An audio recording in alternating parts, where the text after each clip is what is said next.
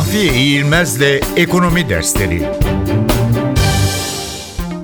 Dışlama etkisi Kamu kesiminin borç verilebilir fonlar piyasasına sunulan kaynaklara aşırı biçimde talepte bulunmak suretiyle özel kesimin bu kaynaklardan yeterince yararlanmasına engel olmasına dışlama etkisi deniyor.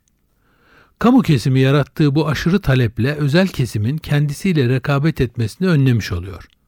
Bu şekilde rekabeti önlemesinin iki nedeni var. Bir, kamu kesimi riski daha az olduğu için borç verenlerin tercihini daha fazla çekiyor. İki, kamu kesimi faizi yani borçlanmanın maliyetini özel kesim kadar önemsemiyor. Dolayısıyla alacağı borç için daha yüksek faiz önerebiliyor. 2000'lere gelininceye kadar Türkiye'de dışlama etkisi egemen olmuştu.